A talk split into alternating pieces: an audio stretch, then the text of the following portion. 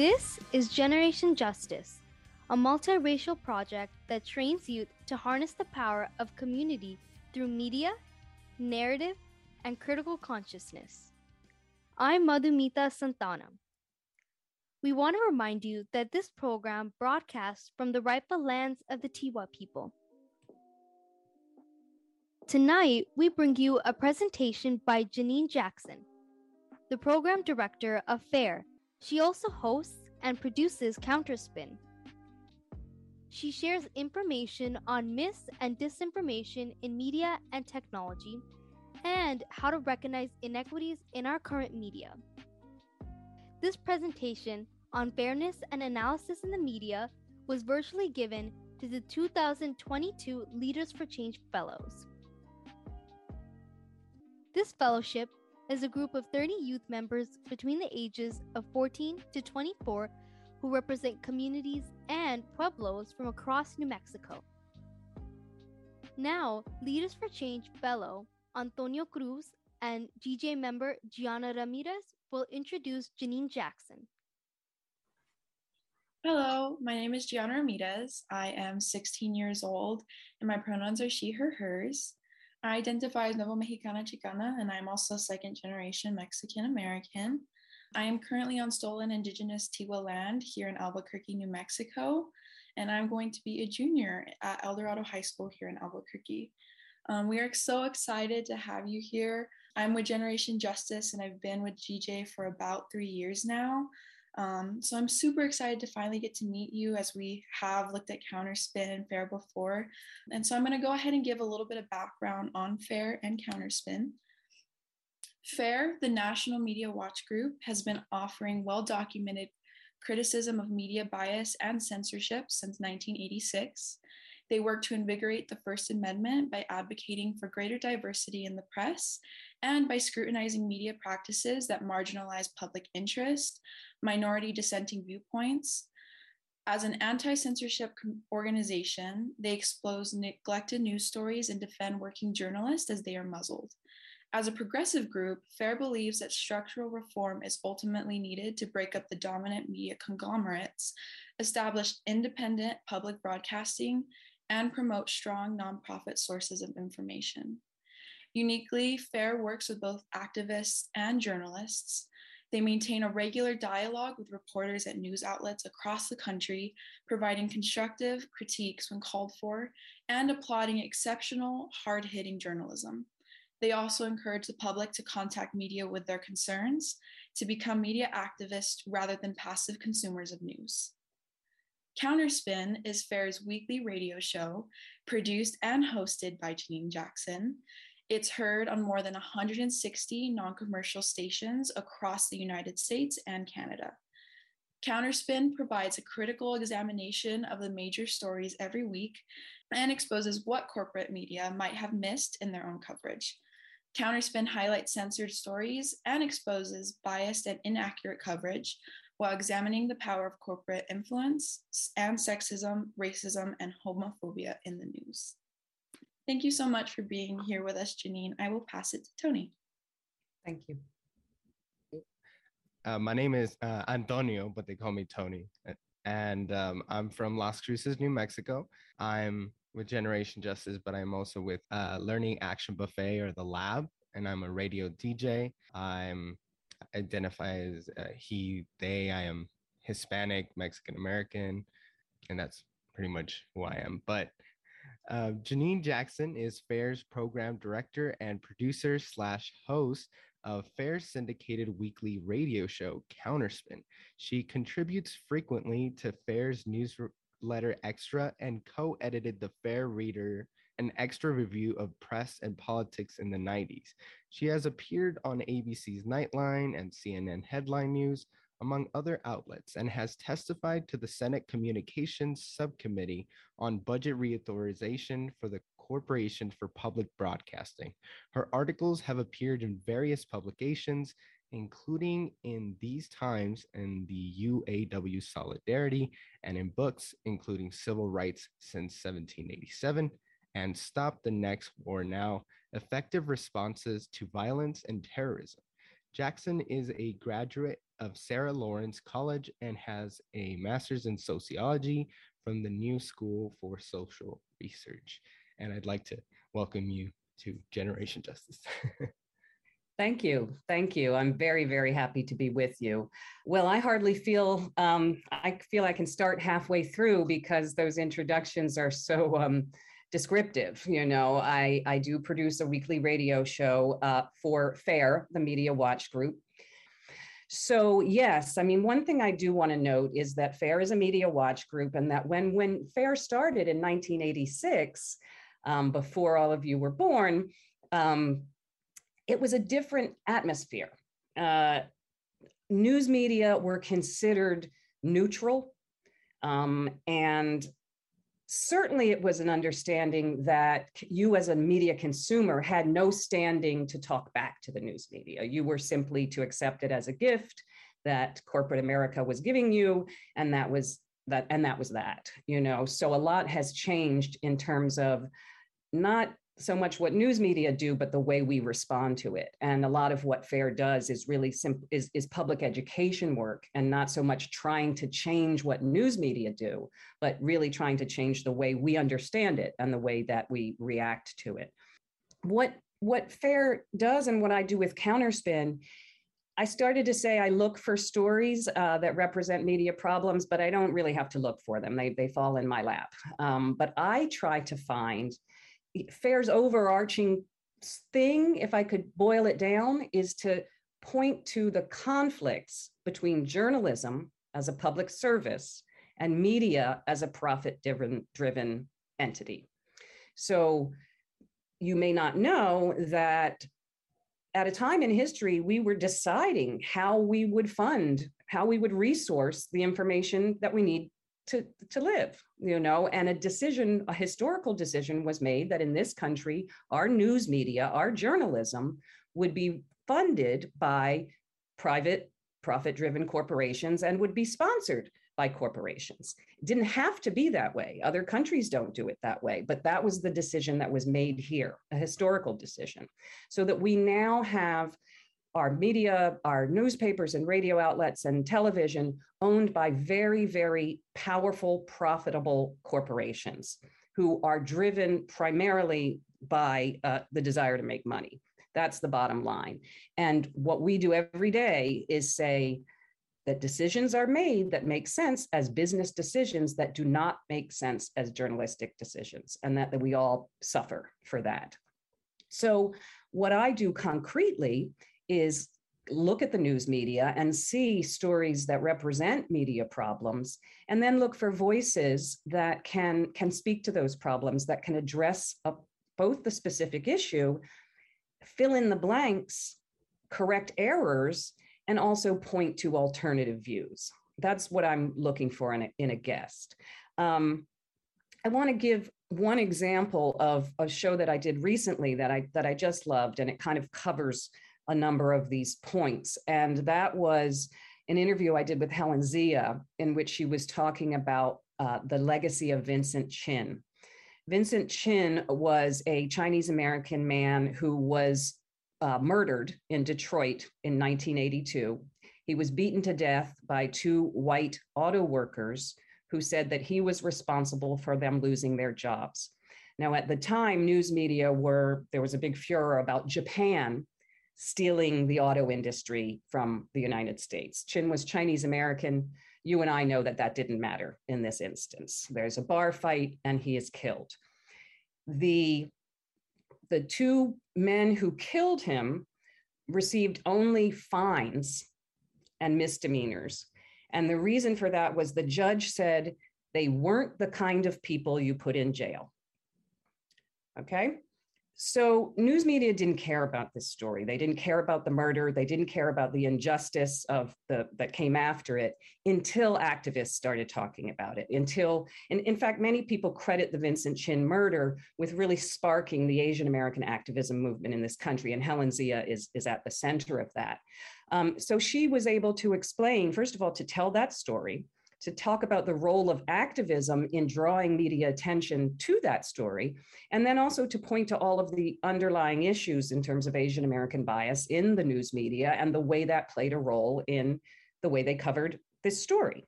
But then it didn't stop there with what happened and what news media did wrong, because I actually was having her on because um, she was working on a project on Vincent Chin's remembrance and rededication, which was a week of activism, of talks and events and things that were designed to call attention both to the murder and to the failure of justice that followed it, but also to talk about the activism that had grown from it um, and the way that it had in, incorporated other movements and worked across movements and become something really powerful. So it was very important to her that it not be a sad story about Chin's murder, but a story about how a community was able to take something horrible and, and, and use it to, to, to move ourselves forward. So for me, it was an example of forgotten history and an example of um, voices that we don't often see in the news media that are marginalized and an opportunity to call out media for the way they behaved at the time you know and and and all of it in 15 minutes. So that to me was a terrific example of what counterspin is trying to do every week um, and and what fair does. Um, i wanted to give one a couple quick examples you know when people say well how do you know there's a conflict or how do you illustrate a conflict between journalism and corporate media? All i have to do is say that the head of CBS, Les Moonves, said to a group of stockholders Donald Trump may be bad for the country, but he's damn good for CBS. So, really, that's all, you know. First of all, he's the head of CBS. Second of all, he's not now, he was then. Second of all, he's speaking in public. This isn't him late night whispering in a friend's ear. He's speaking in public before a group of people. Now, the group of people he's talking to are stockholders in CBS. And so he is saying to them, yes, you can, you'll be seeing horrible things. Donald Trump is a nasty man, but it's good for us because we're getting lots of eyes on the set. And that means we can charge advertisers more and so on. This is a conflict. You know, um, the fact that uh, media outlet CNN, I believe, aired footage of an empty podium where Donald Trump was scheduled to speak at a time at which Bernie Sanders was speaking, right? And I think at another time when Hillary Clinton was speaking, they aired instead an empty podium because they knew that just the even for people who hated Trump, just saying the name got them to watch. And that's what they care about, right? Is people watching. I want to say also, it's not quite as simple as that. And I want to drop this here because I never want to forget it. I think people do think, oh, yes, media owners just want eyes on the set. They just want people to watch. But you have to remember that they don't want everybody to watch. Who they want to watch is the audience that their sponsors want to speak to. And that's not everybody. And that's why research has shown uh, that, and this is in radio, research showed by the FCC, in fact, that sponsors were had argued that they needed to pay less or not advertise at all on stations that reached primarily Black and Latino audiences. And the reasons for that well, one sponsor, Ivory Soap, said they didn't want to advertise on the Latinx uh, station because, as they put it, Hispanics don't bathe as often. Okay. At one point, one sponsor said, We just don't want them in our store. So when people say it's not black and white, it's green, it is still very much black and white. And you have to remember that even though, and even I, when I say it very crudely, I say, well, they just want eyes on the set, they just want people watching. It's not exactly that. Um, and then I was asked to talk about different kinds of structures, media structures, and that is the key, you know, um, we believe, because part of what FAIR does is to talk about the influence of that ownership structure on the content. Not always a conflict of interest, but it influences the content all the time, right? So here's a little story. There's a, a TV program airs about drones, right? And it shows drones in a very positive light. Um, they're they're precise, they're they're cutting edge, um, they don't harm civilians, and and also aren't they neat? You know, zoom, zoom, zoom. So you watch this show, and then at the end, you find out that this show is sponsored by Lockheed Martin, a weapons manufacturer. Now, I think a number of people would think uh, that's a conflict. You know, this is very cheerleading for drones, and then it turns out it's sponsored by a weapons company. And you absolutely should think that, and that's absolutely true. But what we at FAIR try to do is then pull you back a little bit and think also, a lot of other news programs are, are sponsored by weapons manufacturers. Even if they aren't as direct a conflict as with the drones, you still have to think what is the influence? You know what it you know these people the sponsors sign the checks right? So you can't pretend they don't have an influence. What does it mean that so many of our news programs are sponsored by weapons manufacturers are sponsored by insurance companies? You know um, are sponsored are sponsored by you know just overwhelmingly powerful profit driven corporations how does that influence the content that's what we want people to be thinking about as they consume the news. Why don't I have a news show that's sponsored by peace organizations? You know, why why why doesn't that exist? Um, you can turn the dial all you want, and there are kinds of content that you will just never find. So moving into sort of the, another piece of how many different sorts of media there are, what I want to say is that drone show sponsored by Lockheed Martin was on PBS. It was on public broadcasting. And public broadcasting is an interesting story in the sense that after news media had started and we'd made this decision that it would be corporate sponsored and corporate owned, there was a recognition that that would leave out certain points of view. And so in the late 60s, public television, the Public Television Act happened.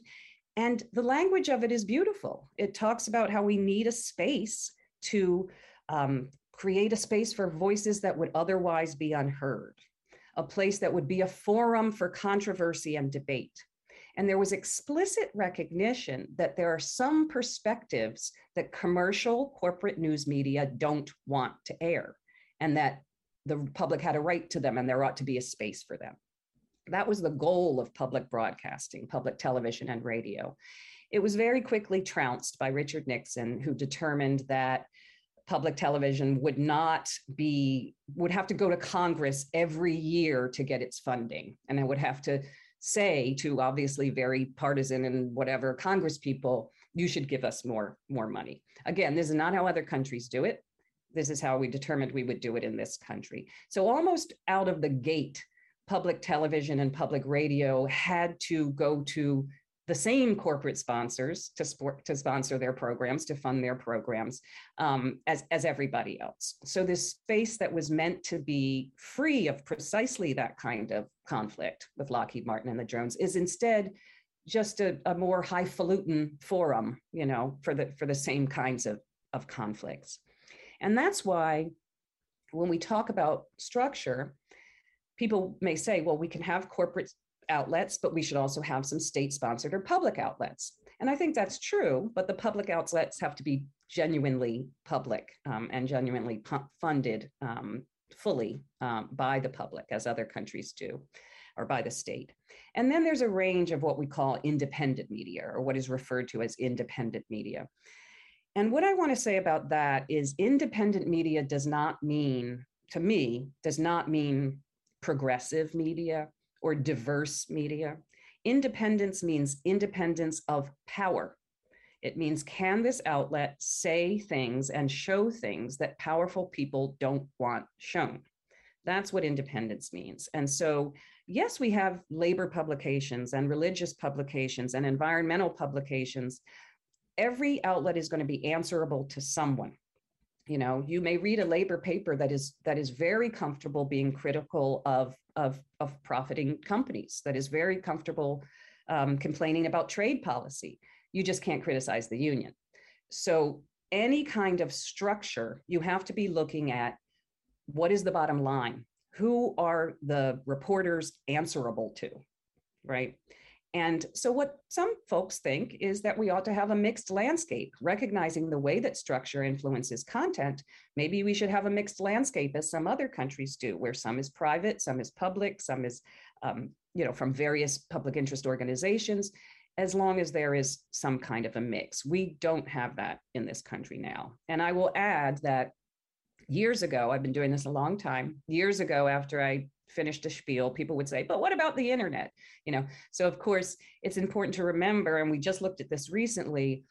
A, a, a, a, large number of the most popular the most popular sites on the internet are connected to existing corporate media outlets right it doesn't mean though that there aren't a wide range that social media don't make possible exposure and communication with a much wider range of views and perspectives than we had before. Um, I don't want to say it's just more of the same because it isn't. It has made a categorical difference in our ability to both be critical of the mainstream news, the big news media, and to talk around them and those things are, are very important and that's why we really do have to monitor these fights over twitter and facebook and these other um, you know social media tools that we use to organize that we use to talk to one another to guard against their being simply 100% swallowed up into that same you know sphere that we have seen.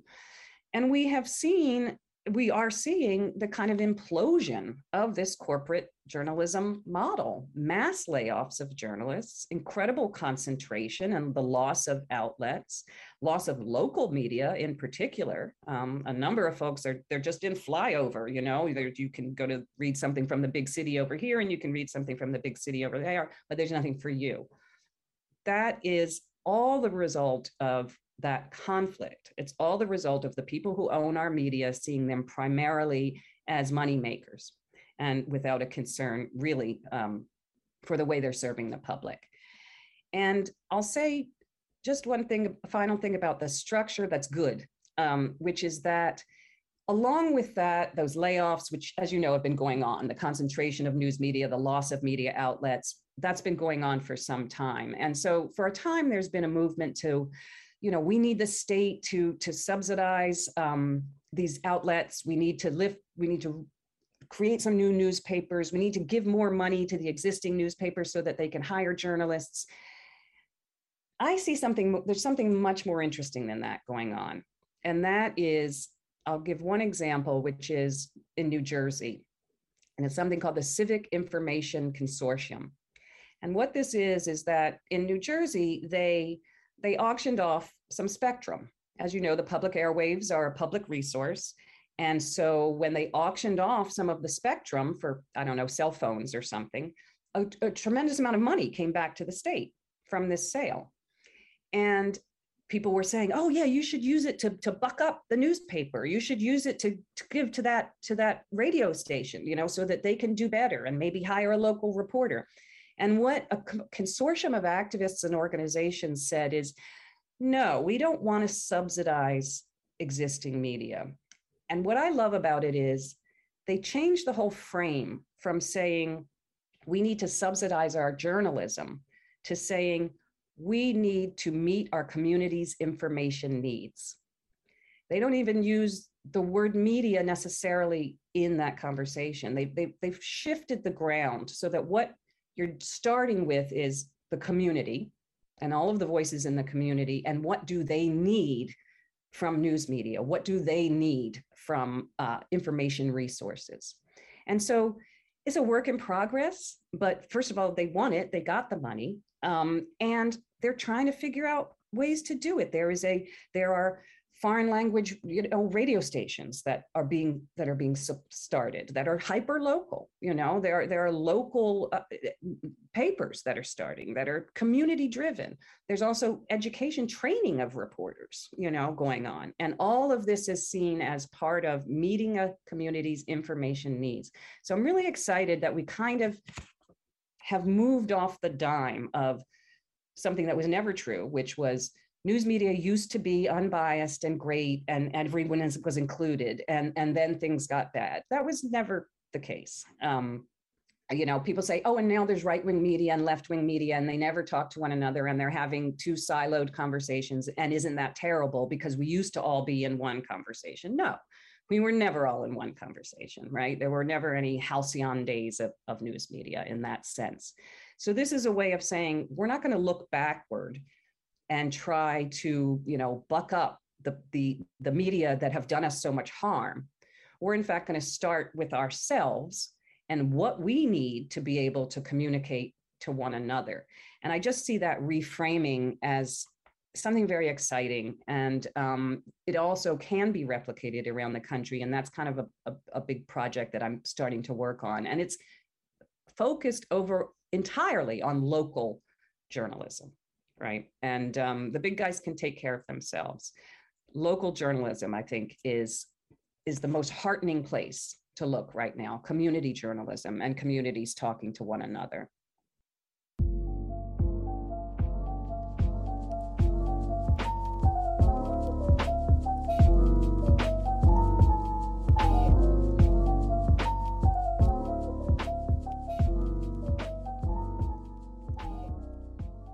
You're listening to Generation Justice, broadcasting on 89.9 KUNM FM.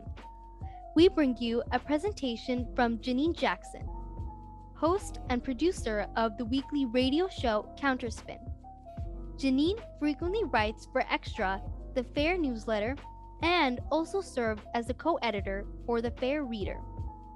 Now, back to the presentation.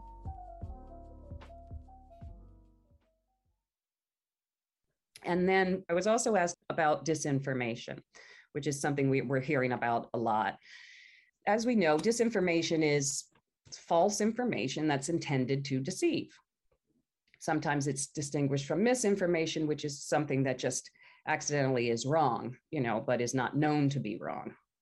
Disinformation is false information that is intended to deceive. And we often think about, or people often talk about, big examples. You know, um, the United States in the Vietnam War, there was an incident called the Gulf of Tonkin, in which the US said that they had been, uh, one of their warships had been attacked by the North, by the North Vietnamese.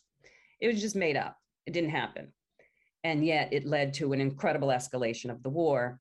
Uh, it was reported as true as having happened. And it led to a tremendous escalation of the Vietnam War and the deaths of tens of thousands of people. And it was a wholly manufactured incident. And it was uh, the US and Lyndon Johnson claimed that their ship had been doing just routine maneuvers and then was attacked. In fact, their ship was spying and it wasn't attacked. So every piece of it was wrong. But by the time that was recognized, it was too late. So now you'll hear Gulf of Tonkin as an example of something where a big lie was told, it had its devastating impact. And then later there was a kind of, oh, weren't we all just kind of mistaken about that? Which, you know, I'm sure you can think of other recent examples. So people think of big things like Donald Trump claiming that anti-malarial drugs will, will cure COVID, right? That's disinformation. It's known to be false. Saddam Hussein has weapons of mass destruction. At the time, it was known to be false, but it was still propagated as a story and it still had the real world effect that it had, which was devastating. What I want to say is that disinformation does not need to be that specific to an incident, you know, or to a statement. I believe that entire frames can be disinforming. So, for example, for many years, we had from major elite news media a storyline that said, in our elections, we have a problem with voter fraud, and we also have a problem with voter suppression. Republicans are very concerned about voter fraud, and Democrats or liberals are very concerned about voter suppression. And that was the story. Well, as you and I know, there are vanishingly few examples of election fraud, voting fraud. It just doesn't happen. It's a story that Republicans wanted to put forward in order to put through all of their voter suppression laws. But media, for their own reasons, which I can talk about, were very invested in saying, they're saying this, they're saying this. Maybe there's some of both. Maybe the truth is in between. No, the truth is not in between. The truth is there is voter suppression and there is not voter fraud that to me, and this is every story about elections over years and years and years. It's just a frame, but it's disinformation. It's disinformation. When I read a story that talks about a racist incident or an incident of white supremacist violence, and it says, uh, people of color oppose this, I think, you know, I know plenty of white people who oppose racism. And if every time you talk about racism, you say Black people are against it, that's disinformation. That's disinformation. That's telling us an untrue thing about who holds what point of view, about how many people support the particular vision that we have, and, and how much power we have. To me, it's disinformation. So I call them that because I know that the media writing them know that they're untrue, and they still continue to do it. We know this with the New York Times, for example, used to repeatedly say that Saddam Hussein had kicked out weapons inspectors before that kicked them out of the country. Do a Google search, kicked out weapons inspectors, you'll find a ton of them. That was known at the time to be false. You know, the inspectors were removed by the United States because the United States knew we were about to go to war. They were not kicked out by Saddam Hussein. Now, the New York Times, we they write it, we write to them and say that's wrong. They run a correction and then they do it again. So once an outlet does again a story that they've done a correction for, you know, repeats a fact that they've done a correction for, then I know it's disinformation. I know they know what they're doing. And I'll just say one final thing about why they do it. News meet corporate elite however you want to call it, news media are very invested in presenting themselves as neutral and presenting themselves as moderate, as centrist. And that is supposedly where all the wisdom lies. And because they're so invested in that view, they always have to be between what they deem the right and the left, or Democrats or liberals, or you know, um, conservatives and liberals, Democrats and Republicans. News media are they're the calmer head that's in between. They don't fall for any of these storylines. So they're very invested in equating um, sort of left positions and right wing positions. The right caught on to that long ago, and they knew that they could keep staking out weirder and weirder and more extreme positions. And because of their deep investment in being in the middle, news media would turn, you know, we call it triangulation, would turn to first of all normalize that extreme view that's just been expressed by by talking about it, you know, um, and then by positioning themselves somewhere in between. The right has learned that they can shift the whole conversation in their direction because news media will follow them. And that has to do with who owns it and who sponsors it, and the fact that they will get in trouble for being unfair to right wingers in a way that they will never get heat from their owners or their sponsors from being unfair to people on the more left side of the spectrum. And the, the right knows this. And so they they play them like a violin. And we have seen this. You see it in the in the voter fraud story, in which you know journalists are typing out something that they know isn't really happening. It's that investment in appearing neutral, in, in appearing unbiased that elite media have that leads them to such distortions, you know, um, and also what I call the top down bias, you know, which is it's not, I talk a lot about left and right, but a lot of media's bias is what I call top down. In other words, journalists have a definition of news which says that news is what powerful people say and do.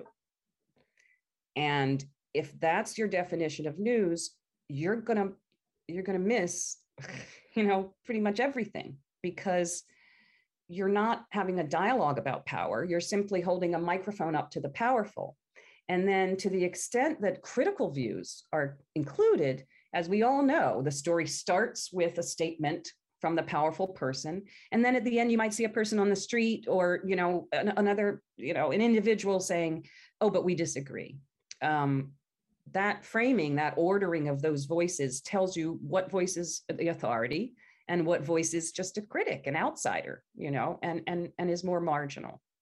Um, so that top-down bias, you'll see a story about Walmart. Maybe it's even a hard-hitting story about, you know, how they underpay their workers and working conditions and how, you know, their workers still rely on public assistance and how they treat uh, you know, sweatshops abroad. It might even be a very critical story. And then it, at the end, it'll say, uh, spokespeople from Walmart declined to speak with us. And that's it. You know, they don't have to speak. They don't have to come on and explain themselves. They don't have to answer questions because the journalist has said, I'm the questioner here. I'm going to represent the public here. And, you know, I couldn't get Walmart on the phone. So, you know, you just have to believe what I said. I believe that truly independent journalism would in, would be interrogating that refu- don't speak to us crowd, the refuse to consent to speak to us crowd. Follow them, ask them. They're, journalists can can dig very hard when they want to, but when it comes to extremely powerful views, some of whom are sponsors, some of whom are on their board, it doesn't happen. So it, it all is, I've said the word structure about a thousand times. It, it's about who owns it. It's about who owns it and who signs the checks. And there are virtually every question that is important to us that is emergent today is being underserved uh, by elite media, whether it's white supremacy, whether it's um, voter suppression, whether it's climate disruption. Climate disruption, a great example. You're going to have you're going to be sponsored by oil, oil companies and fossil fuel companies, and they're going to be all in your board. And we're how are you going to be an outlet that is going to do what we need done in terms of having the dialogue on climate disruption? You know if you're going to be afraid to talk to the head of exxon how are we how are whatever i'm so old but you know if you're afraid to interrogate these people how are we ever going to get the information that we know we need in order to make the changes that we need to make? So many journalists are brave many journalists are curious and critical but they like any worker they work in an environment they work in a climate and it's a climate that rewards some kinds of behavior and punishes other kinds of behavior. So, as a working journalist, you might not be told, "Oh, we're not going to do that story um, about the failure at the hospital because you know the that hospital we're they're on our board and we're on their board and you know we have lunch together. We can't we can't do this story." They're not going to tell you that. They're going to say, "You know, that's not really for us. That that's not really a sexy enough story. Maybe, maybe go back and try to get some more information on that. That's the kind of thing that happens that that turns journalists off pursuing stories that they know that are critical. And that's why journalists some of them are not being laid off they're leaving. They're leaving elite media because they know it's not rising to the occasion. So that's why i'm excited that not just that individual journalists are trying to cobble together their own web page that's never going to make them any money but at least they get to say what they want to say. I think we have to address it more socially and that's why i'm i'm interested in these this civic information consortium and that kind of model that starts with community and starts with the community's needs and and tries to grow media from that. Um, while I support all of the individual folks who are doing their Substack and they're doing really great stuff, you know, um, that information needs to get out there, and I'm glad it's being done. But it's not sustainable as a model for journalism um, in a society with, as I say, democratic aspirations. You know, people often ask, "What can I do?" And when I look at a group like this, I think you're already you're already doing it. You know, you're you're already doing it you're already informing yourselves independently. You're already talking to one another around media. I know you're already not believing everything you read, which is where we have to start with a lot of folks. You know, a lot of folks who who grew up really believing that they can turn on the nightly news and in a half an hour get everything they need to know about what happened, who matters. You know, if they're not on the show, they didn't matter. Their story isn't important. A lot of folks have have have come up with that. Um, and I think that younger folks today just you didn't start from that. That's not that's not where you begin. That you automatically trust whatever's on the television. But I do think it means that the critical thinking that you're learning and the critical skills that you're learning are in very very important. Sometimes things are are hidden. You know, sometimes you have to to do digging to find about conflicts of interest, for example, or you know, a quick example from that's recent. This this Supreme Court ruling. I don't know if you heard about it. The Supreme Court, because they've been doing, they've been so busy. You may have missed um, the Bremerton versus Kennedy, where they decided that this football coach, high school football coach in, in Washington, yes, he can um, pray with his students, and um, you know, and that and that's okay.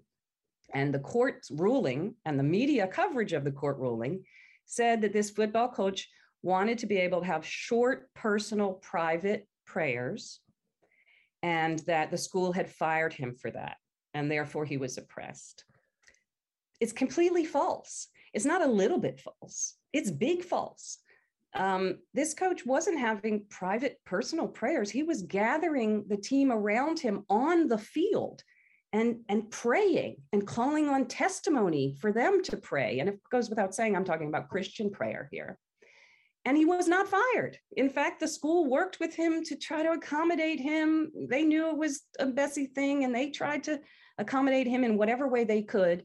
And he, you know, didn't he didn't respond. He wanted to do what he wanted to do. And well, it paid off, didn't it? But it paid off with a big lie, with a big lie um, that this was about private, personal prayer and that he was being somehow oppressed. Anybody who has played a sport knows that if the coach is calling on you to come into the circle and we're all doing something, it's extremely difficult to say, oh no, you know, I don't, I don't want to, you know, we all know how difficult that is in context. And the court just pretended it that it wasn't, that it isn't, that anybody who wanted to opt out could opt out. And news media presented it that way. They presented not just, they said this court ruling has come out and people feel differently about it. Some people think this, some people think that. But what they ju- largely failed to do was say the whole ruling itself is based on falsehood. Falsehood that had, by the way, been reported. I found a reporter in Seattle who had written about, in obviously searchable stories, how not only was this not about personal prayer, but about coercing, coercing student athletes um, to get in line with this Christian, you know, cheerleading. Um, the coach himself had said, had said on the record that he got his idea from watching some movie about how some football coach, his team was losing, but then they all found God and then they started winning. You know, he said it. He said it out loud, you know, that it was about getting the whole team to agree to this Christian little, and the court simply said, that's not what's going on. So that to me is an example where media will give you the sense that they're telling you two sides of something. This ruling has happened and people feel various kinds of ways about it. And we're going to quote all kinds of people. We might even quote the same amount of people who were for it and, and who were against it. Like it's balance. It's not balance when the story is premised on a lie. So that's the type of thing where it's so what I did, I I read the ruling and I just thought, you know, I'm pretty sure that's crap. You know, I, I didn't I didn't know how, but um, and then I did some research and then I thought, you know, who knows sports and politics and media? Dave Zirin. You know, I know this guy, Dave Zirin. He writes about sports and news, but he also writes very much about the intersection of sports and politics. And I thought, I bet he's written something about this. And he had, he, he absolutely had. So he was a counterspin guest. So I had him come on, say what was wrong about the story, what was wrong about the coverage, get a little Brittney Griner in there at the end. You know, we were able to have an illuminating conversation in which listeners could find out uh, something about the ruling itself, but also something about media workings, the way media behave that drove them to tell that story in that way. So that was another example for me of I see a story in the paper, I know something's wrong with it, I do some digging, but I don't know everything that's wrong with it. I just sense that something's wrong with it. And then I look to my resources or I find new resources to get them to tell me and to tell listeners what exactly is going on that's wrong here. So that's another example of like, that's a counterspin idea from start to finish. Media have written about the white Christian nationalist, first of all, takeover of the Supreme Court, you know, which we've seen. Um, and about the, the the loss of legitimacy of the court itself as a result of that you know the the understanding among the people that this is no longer this you know or to the extent that it was this deliberative body you know that is above politics in that way or above the sort of short-term politics. Definitely christian nationalists evangelicals had a goal that goal with the court as they have that goal with all of our society.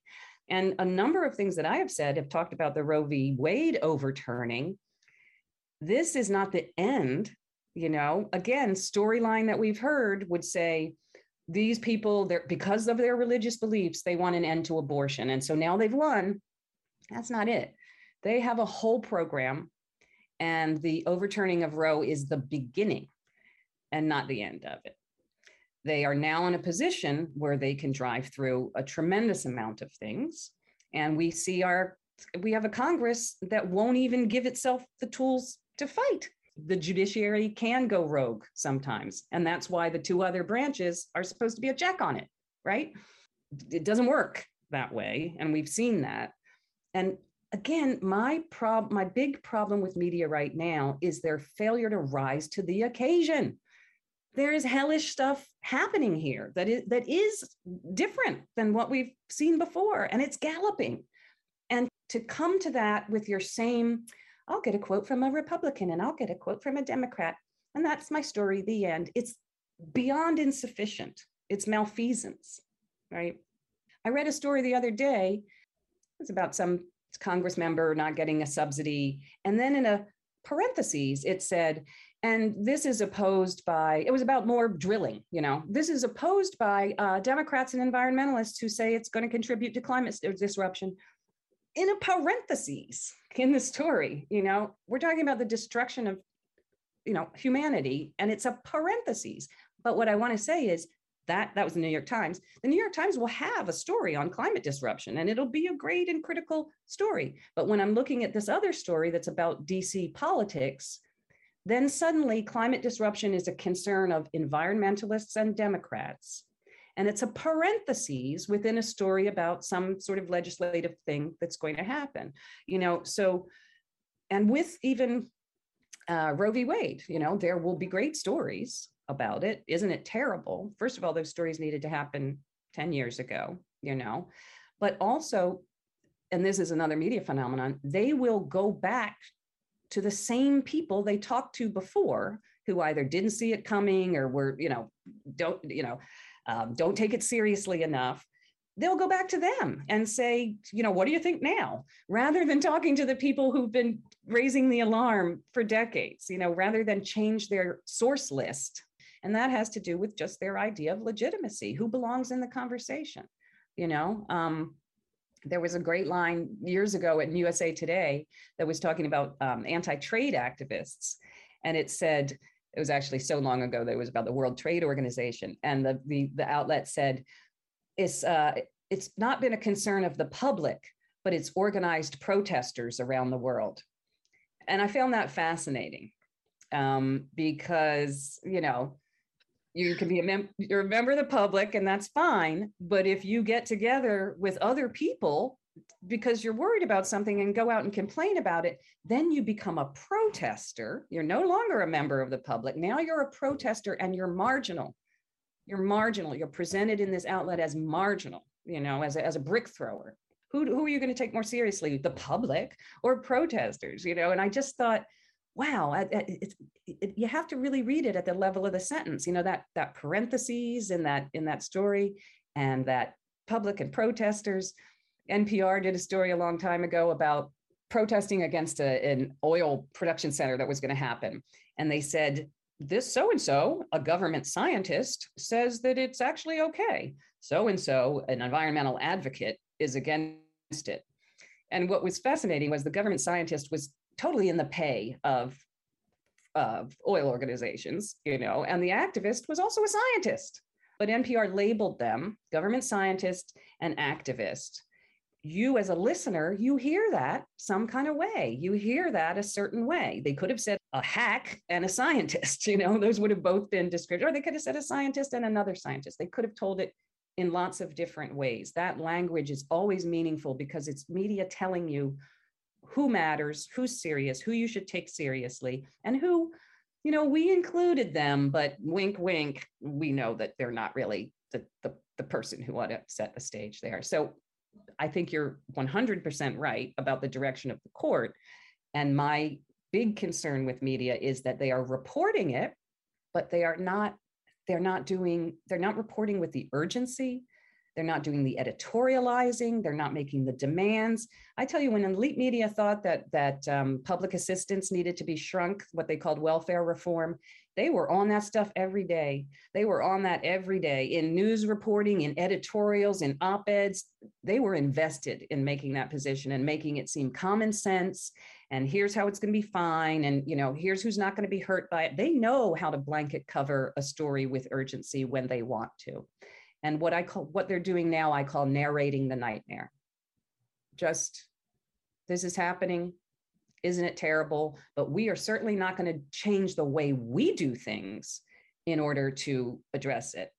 And that to me is a structural failing. It's not about individual reporters being stupid or bad or lazy.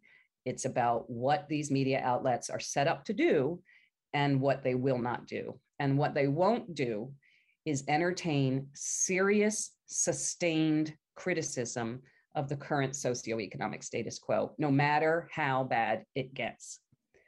Which just brings me back to I'm not saying don't read the New York Times. By all means, read the New York Times. It's gonna it's gonna influence your world. It's it's gonna have an effect, but you have to you have to read around it. You have to read other things. You have to have your brain full of questions as you read it, and um, you have to recognize that there are some sources of information that just don't exist for us and we have to create them. Truthfully i don't have anybody that i i have lots of folks that i always read. It's it's a it's a wide range of people that depends and resources that depends very much on what i'm thinking about. So i have a long list of bookmarks you know i read sludge on climate things you know i have Sister Song on you know black women's healthcare i read you know i have a, a number of of things. I read Dave Zirin on sports. I read, you know, um, what I do concretely is start with one story and then I kind of wormhole. You know, I might start with the Washington Post and it's about uh, India and what's happening in India. And then I think, oh, you know, I know what something's missing from here. So let me find, you know, Arun Gupta, who I read, you know, and on Tricontinental and and I'll write some of these down. I should, I always should. I'll look, I'll follow, I'll look to them to see what they're saying. And then that might lead me to an Indian newspaper that I've never heard of, you know, but I go from one story to the other until I feel like I've got some kind of grip. Um, but I don't believe, I do believe that you have to bring the same questions to bear, whoever you are reading. Um, I read, for example, Truthout and Common Dreams because they are aggregate news sites and have lots of different voices and will often lead me to another outlet. I read a lot of those, ag- I look at a lot of those aggregate news sources. But I don't take any one of those stories and think, I, you know, I don't pick up the nation and think, oh, I everything in here is just the truth. You know, I, I bring the same questions no matter what I'm reading. You know, um, you bring your criteria and your standards and you read widely you read broadly. It's specifically important that you do not rely on a single source of information and imagine that it's telling you everything that you that you need to know. I, I really do read lots of stuff rather than reading any one thing religiously. And sometimes you just wind up with a question you know sometimes you just you just you come away you still have questions but you've certainly got different shades and angles on that story that you started with well, it really is who's in this story. I mean, FAIR does research along with the analysis and the radio. We do long term studies, and a lot of them are just source studies. Who gets to speak? Who is in this story speaking in their own voice, as opposed to being paraphrased, as opposed to being totally absent? Who is in this story and who is not in this story? And how is that who should be in this story and isn't? um, I really think who's speaking, who's not speaking is are the the key questions, you know, um, and just what how does this fit in the larger picture? You know, I'm reading this story about this woman who's a Nazi, but you know, she likes to knit and um, she's also, you know, really interesting. You know, why is this story here? why am i reading a positive story about a nazi right now? You know what what this is rubbing me weird. Why why is this happening now? You know um, why is this story here? Who is speaking in it? Who's not speaking in it?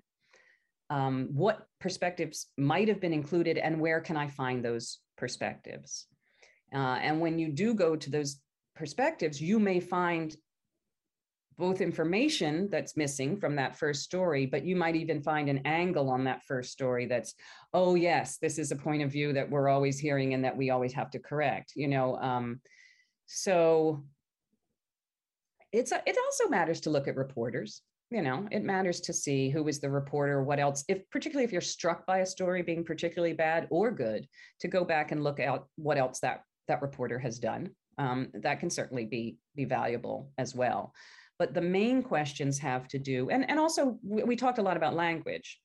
You know, when you hear phrases like the public thinks, or, you know, people believe, or Black people think, or, you know, those should set off buzzers for you. Anytime you hear points of views of entire communities sort of collapsed into a phrase, you should ask yourself, is that really? They really only have one point of view and this is what it is? You know what would have happened if they'd actually spoken to people in that community rather than simply characterizing their point of view? But it really all comes back down to who is getting to speak. And that's news reporting of course. When you're reading an op-ed you know there's another set of questions you know um, but what's missing? What's missing and why is it missing? I think is what you should always be bringing to whatever kind of news media you're consuming, even if it's a, a post, you know, from a friend of yours. Thank you, Janine Jackson, for sharing your knowledge on media equity and mis and disinformation.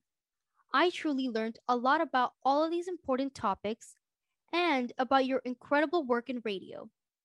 Your work allows us to question our sources and evaluate its credibility.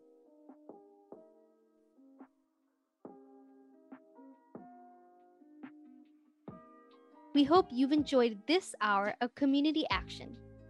We'd like to thank our presenter, Janine Jackson. Tonight's Hour of Radio was produced by Roberta Rayel and Barbara Ramirez, with production assistance from Sunandita Santanam and myself, Madhumita Santanam. And thank you to our fellows, Gianna Ramirez and Antonio Cruz, for introducing our guest, Janine Jackson we want to give a big shout out to all of our youth producers. We cannot do what we do without you.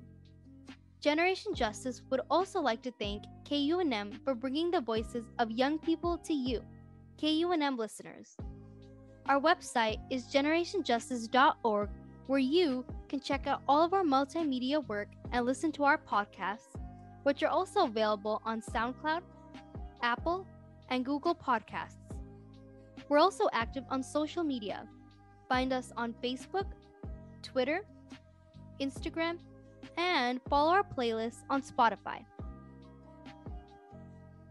Generation Justice is funded by the W.K. Kellogg Foundation, with additional funding from the Annie E. Casey Foundation, Con Alma Health Foundation, NMDOH Better Together, and of course, all of you who have contributed to our project by visiting our website and clicking donate. Our opening song is Youth of the Nation by POD. I'm Madhumita Santanam. Coming up on KUNM is spoken word, so stay tuned and join us next Sunday at 7 o'clock. We'd like to remind you that as COVID 19 cases rise in New Mexico, please continue to protect yourself and others by wearing a mask maintaining social distancing protocols, and getting vaccinated. If you or someone you know is in need of a COVID 19 vaccination, visit vaccinenm.org. That's vaccinenm.org. Have a great night, New Mexico, and stay safe.